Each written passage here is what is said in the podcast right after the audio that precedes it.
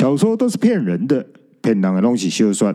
看，鬼话文又来了。小说说说说，阴阳眼四点九，翻魔道。你好，我好，大家好，我是鬼话文 GG Monkey。开场照惯例，先报一下本集的梗。如果眼中都是别人，就会被别人的眼神封锁到怀疑人生，所以我们必须目中无人。前情提要：这个细长双眼的神秘人又是谁呢？他出现又是为了什么呢？奇君为何吸引大家来抢呢？鬼话文 GG Monkey 开西公干过。上集说到，白愿王问小蝶：“你家那个圣物老头去哪了？”大家都来抢奇君，他没出现，是不是在出什么暗招？哈！这时，圣物老头别想暗杠齐军。一个深沉的声音出现在大家的背后，一时间大家呼吸卡顿，一股强大又沉重的魔王气场从背后压来，像是被火车撞到一样的重，而且一列接着一列撞来，毫无间隙压到你，甚至忘了到底是你憋气还是根本没有空气。这种窒息的恐惧让你的脖子瞬间失去了转动的力量。因为你担心贸然的回头，将没有机会再次回头。在你被魔王气场压到屁滚尿流的时候，细长眼来了。是细长眼，应该是一双细长眼。没错，是一双细长眼，是长到几乎双眼接成一条线，又细到你无法确定它是否有张眼的一双细长眼。你看不到眼珠，也找不到眼白，只有从深不见底的细缝中看到了。你必须死。这个细长眼发出强大又莫名的压力气场，在你感受到时，你的脸皮已经因为缺氧而涨红到紫黑，你的胸口已经因为重压而发出肋骨的爆音。你的生命已经因为走路幸运遇到蔡依林，所以必须死。就在蔡依林为你签名的最后一话完结前，你只敢先一步的选择自习去死，而不敢偷一口呼吸来活着，收下签名。细长眼发出强大又莫名的压力气场，就是这个人让人第一眼聚焦到的惊悚标记。明明这个人有着光亮到不行的大光头，明明这个人有着乌黑到反光的三米大胡子，但最诡异的是，你的焦点一定会在那一双细长眼上。细长眼、大光头、大胡子。这三样就是这个人整个外观的整个大光头，光亮到不行的大光头。只要你稍微去偷看光亮到不行的大光头，你的眼睛就会被光亮到一个不行，拼命的流泪，让你始终无法分辨他那一颗光亮到不行的大光头到底是圆还是尖，是 A 还是 B？这是一颗如假包换。光亮到不行又神秘的大光头，不许你看的大光头，大胡子。乌黑到反光的三米长大胡子，密不透风的把全身包得扎扎实实的，绝不留下任何空隙。你只能怀疑他到底有没有手脚，你只能怀疑他根本连身体都没有。最令人错愕的是，当你去关注乌黑到反光的三米长大胡子时，乌黑到反光的三米长大胡子就会开始不停的打死结，不停的打死结，不停。的打死结，死结从来不解开，死结重叠又勒紧，直到你因为想吐而移开视线，它才会还原成乌黑到反光的三米长大胡子。总之，他这些变态的操作，就是不让别人看他的大光头跟大胡子嘛。不过，他这外形已经轻易的说服我，他根本就是一只因为工作努力。而到处打死结的一把大扫把，真的头上插上木杆就是。我想到这儿，瞬间被这个人的这种不许看的幽默给打动了。幽默啊！超长的大胡子理所当然的必须拖在地上，但却没有碰触到地面。胡子尾端在着地前就已经巧妙的往上翘了，还翘成了如同晚礼服美丽的裙角一样。细长眼先生看我一直研究他的胡子，甚至还趴在地上去验证这个胡子尾巴到底有没有碰触到地面。终于，他忍不住开口了：“不用看了，死结胡子哥他爱干净，不喜欢踩在地上，只喜欢送人死结。”嗯嗯嗯嗯嗯。他才说完话，他的胡子咻一个拖着整束的死结，活生生的直冲到我面前。另外分出了两束充满死结的胡子手，握住我的手，在那边一直上下的晃。竟然有人会注意到我死结胡子哥的存在？没错，我习惯飞行在半空中，因为我怕脏啊。这胡子竟然会说话，还有名字。死结胡子哥，我只是关心胡子有没有着地。这死结胡子哥感动到把现场当成粉丝握手会，冲过来握我手，谢我。混账！谁准你去握他的手？细长眼一声炮声一样的咆哮后，死结胡子哥吓了一大跳，瞬间缩了回去。这一声超重低音的咆哮，泡得在场的人个个耳朵嗡嗡嗡个没完。这就神了！你是第一个可以逃过我双眼 lock 的人。细长眼说话都跟开炮一样的重，每一句都有心脏的撞击感。lock，我满头问号的压着心脏说。细长眼马上接着说：“是锁定了，英文不懂你。”我说：“吼，这个吼其实是在回复小蝶传讯息来说，他是冰川魔的师傅翻魔道。原来是一个重量级的人物登场，难怪要压得大家透不过气来。我习惯与人对话时注视对方的眼神，这时我突然发现我上了大当了。”想不到他用一句英文不懂你来搞笑，目的就是为了让我注视他双眼，好方便 lock 我。这细长眼一追踪到我的眼球，就非常粗鲁的锁定、锁定再锁定，lock、lock 再 lock。这 lock 锁定的力道凶狠。说到让你疑虑，说到让你忧虑，说到让你焦虑，说到让你深深后悔，没有深思熟虑，下次看人还是要好好的过滤。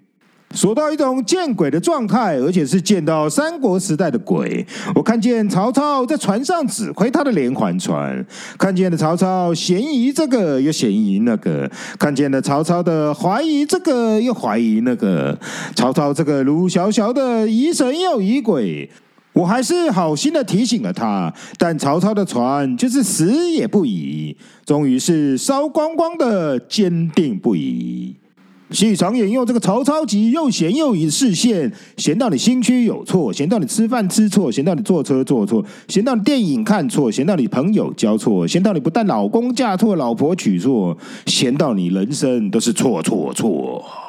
于是开始不爽，怀疑人生，怀疑人生错过，财富错过，幸福错过，美人错过，好友错过，好车错过，好吃错过，最后连呼吸都错过。于是这一辈子都白过了，直接错过。这种曹操级的压迫，用眼神锁定，让人生不如死。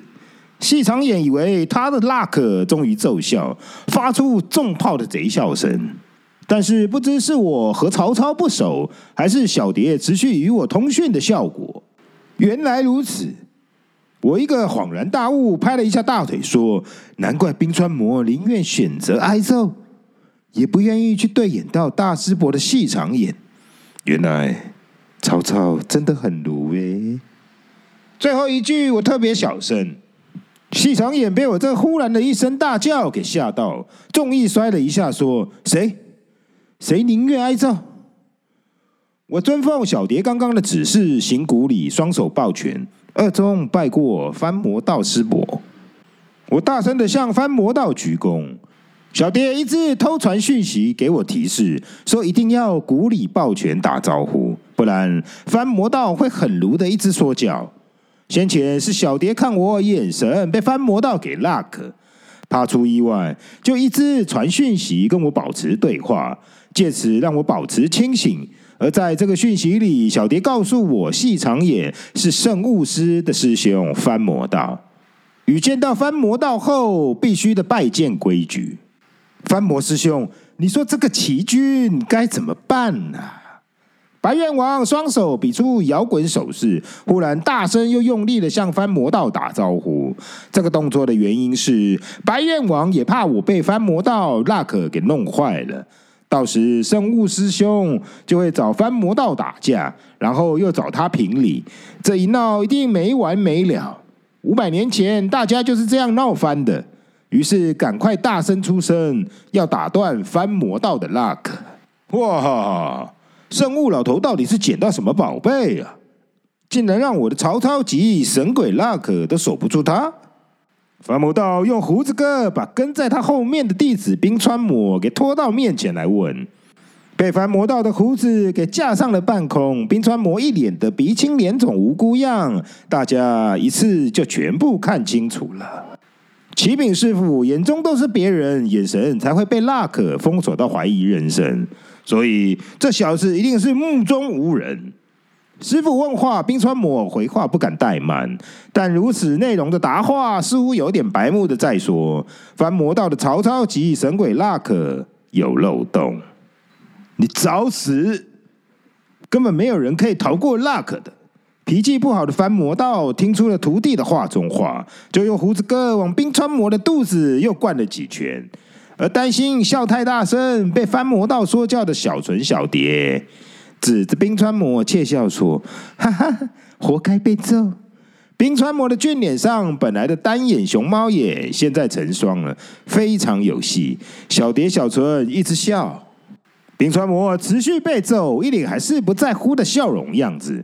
这表情等于回应了二中的推论是对的。冰川魔损失徒弟的败战惩罚，他是宁愿被揍，也不愿意与翻魔道的曹操对到眼。所以你小子宁愿挨我揍，也不愿意被我 lock，是不是也是目中无人呢？翻魔道火上来了，停不了，又把冰川魔甩上了半空，眼见就要往地上把冰川魔撞个脑袋开花。一个突然的声音，让翻魔道暂停的动作，阻止了悲剧。想不到我们师兄弟三人在五百年后再次聚在一起，竟然是为了齐军。罗伊尔这时出声说话了：“圣物师弟，你不亲自到，只用附身讲话，是瞧不起我跟白苑师弟吗？”凡魔道一发起火来，说话炮声全开，连胡子哥也都被吓坏了。胡子哥向四面八方整个炸开来，把翻魔道的外形炸成了一颗活海胆一样。本来被胡子哥圈在半空的无辜冰川魔。同时，也在胡子哥炸开的同时被炸飞了。哇塞！看你又把胡子哥吓成海胆了，太夸张了吧？我正在赶路中啦，我只是没料到你们两个会比我先到。生物师依旧附身罗伊尔来发言。我们先到？你这是在讽刺我们弱，所以赶着先来抢宝吗？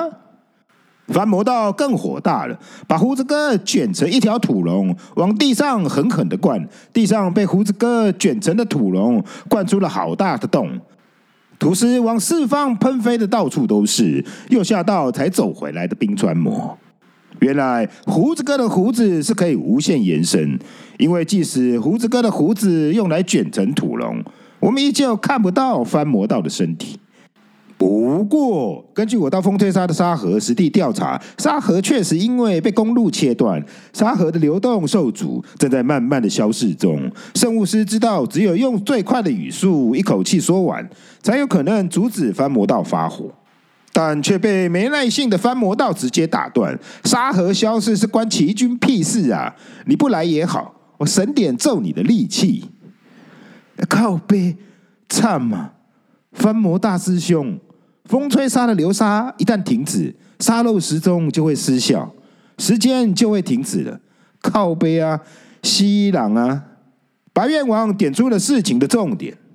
干，别戏啊！你们咔嚓讲诶，还在那边混什么？我们赶快去帮忙啦！胡子哥往白怨王腰身一卷，拖着人就冲，两个人一下子就不见了。刚刚翻魔道火爆余音都还在耳边嗡嗡响，两位大师就已经瞬间走得干干净净的。沙漏时钟什么意思啊？我问小蝶。我正要提问，大家却被冰川魔的哀嚎给吸引了注意力。什么啦，师傅？在这一大声的哀嚎后，被单独留下来的冰川魔，一个人留在原地，熊熊显得死亡尴尬的。尴尬的是，敌我两边阵营的人员数量差距实在太悬殊了。他一个人，我们一团人。他在尴尬着要走还是不走？这种溜不溜的事，他都会犹豫。应该是被交代了什么事，必须留下来做。刚刚他的哀嚎就是证明。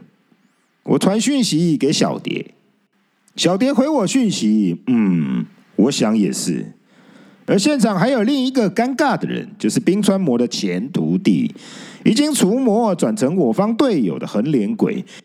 他采取装傻不对眼的消极方式，脸朝着天上抓着头说：“白怨王就是齐军，齐军就是白怨王，那也安内嘞。”正当冰川魔犹豫要不要离开此地时，老塞冰川，你不用尴尬紧张啊！今天呢，先放过你。我不会动手修理你的，毕竟时间一旦停止了，大家就算找到了奇军也没有屁用，到时鸡飞蛋打，大家通通糊成一团了。小蝶用聊天的口吻说着：“哈哈哈，还是老婆厉害，懂时间的重要啊。”冰川魔像是松了一口气，一个人单挑一团人还是太硬了，偏偏翻魔道要他留下来。你在乱叫，我马上就让你当场跪心！小蝶的火凤鞭已在空中卷成了一只眼镜蛇，蓄势待发了。哦，冰川魔师兄还是痴情依旧，可惜我已经有了二中老公了，不然这令人动容的痴情，我一定收。小春一边说一边看着我，手指还比出了爱心。我无视爱心，直接提问来回避小纯的纠缠。为何齐军这么重要啊？鬼门啊，老公你不知道吗？小纯很兴奋的站在我面前，挺着大胸部就要贴上来。喂，好好说话，不用贴那么近啦！我慌张的弹退了两步。好的，我的好老公。小纯嘟起嘴，隔空飞吻的说：“是因为齐军弄坏了鬼门。”使得目前鬼门一直维持在常开的状态，也就是鬼门关不了了。目前持续月月鬼月中，必须找到他才能知道鬼门的病因，才能把鬼门修好，让鬼门可以恢复正常的开开与关。小纯用各种角度要贴上来，以至于最后连说话都乱了。齐军。有能力弄坏鬼门，我尽量维持正经说话，以防止被小纯拖走的说话方式。齐军为何有能力弄坏鬼门呢？为何白怨王及翻魔道如此紧张呢？到底鬼门故障会带来什么灾难呢？我们下集继续小说说，鬼话文 GG Monkey 也会继续公干过。鬼话文小说说。说的太精彩了，我们下集见。